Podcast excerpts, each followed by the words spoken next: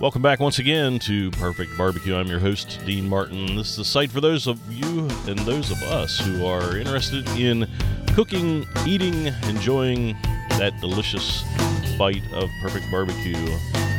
That flavor that can only be generated by cooking meat over live wood coals with love and attention by uh, you, the perfect barbecue pitmaster. This week's cook is centered around the 4th of July and a few racks of ribs.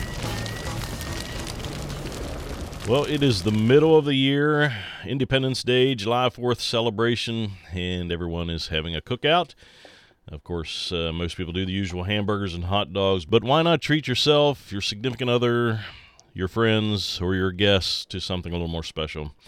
And what could be more barbecue, 4th of July, than rack of ribs? And, and I've smoked ribs a number of different ways, but one of my favorites is just perfectly cooked ribs and finished with a Memphis dry rub finish. This allows me and my guests to enjoy the taste of the meat as well as, after a few bites of uh, meat only, try one of several dipping sauces that I usually make available to table. So I had two very average racks of baby back ribs, and I personally think spare ribs trimmed to St. Louis cut is uh, preferable, but these were something that my wife saw on sale and picked up uh, on a whim. So that's what we had. And um, being the frugal person that I am, I just used uh, what was available. So started the smoker, and while the fire came up to temperature, peeled the silver skin off the back of the of the ribs and lightly coated with a very simple rub. Uh, basically, kosher salt, a little bit of black pepper, and a bit of my homemade smoked chipotle powder. Sprinkled that on both sides. I don't like to put a heavy rub on ribs because there's not quite as much meat there. Nothing like um, brisket. You can really load up brisket because there's and and pork also because there's a lot of meat there to handle the seasoning. But uh, ribs, I just do a light s- sprinkling of, of rub few minutes later, the smoker's at 275, and I put my ribs on, and basically just left them sit there for several for several hours.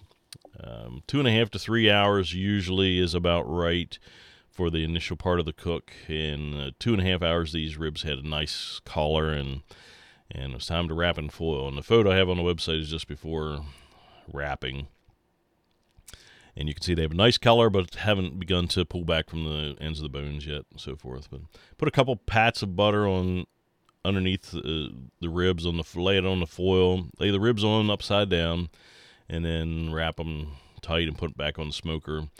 And I did them for another hour and a half. When I checked, the meat temperature was about 185, and the probe pushed through the meat nicely with very little resistance. So I knew the tenderness was getting close and the meat, meat had already started to pull back from the bone ends nicely. So I took them out of the foil and put back on the smoker, and I took that uh, uh, juices that were in the bottom of the foil, you know, that rub flavored buttery juice, and um, sprinkled it back and forth across the top of the ribs, nice glistening juice on top. Basically, something to uh, allow the final rub to um, to sink in. And the final rub is basically the initial rub, which was salt, black pepper, and some uh, smoked chipotle powder, and just add some brown sugar to that. Sprinkle over the top of the the ribs and close the smoker back up, and let it go for. You can do this 30 to 45 minutes. Uh, I think we went 45 and um, checked the temp, and it still uh, looked like it could take a little more, so I left it another 15 minutes. Took them out and left them rest, and um, they're ready to go. We had two sauces available for dipping. One uh, had a nice layer of heat and a uh, decent amount of sweetness to it.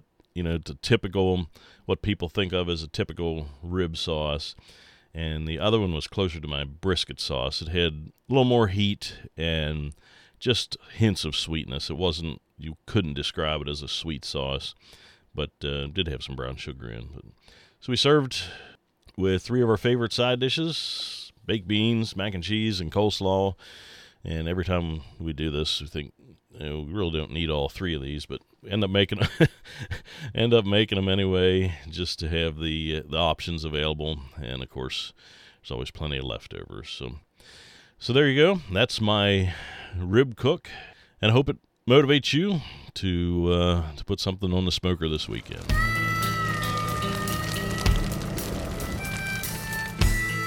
Well, thank you for listening once again to our goofy little podcast, Perfect Barbecue. You can find us at perfectbbq.com. Uh, sign up there for the newsletter. You can find all the shows there. Leave comments, questions that you might have, and we'll be glad to respond to you. Until next time.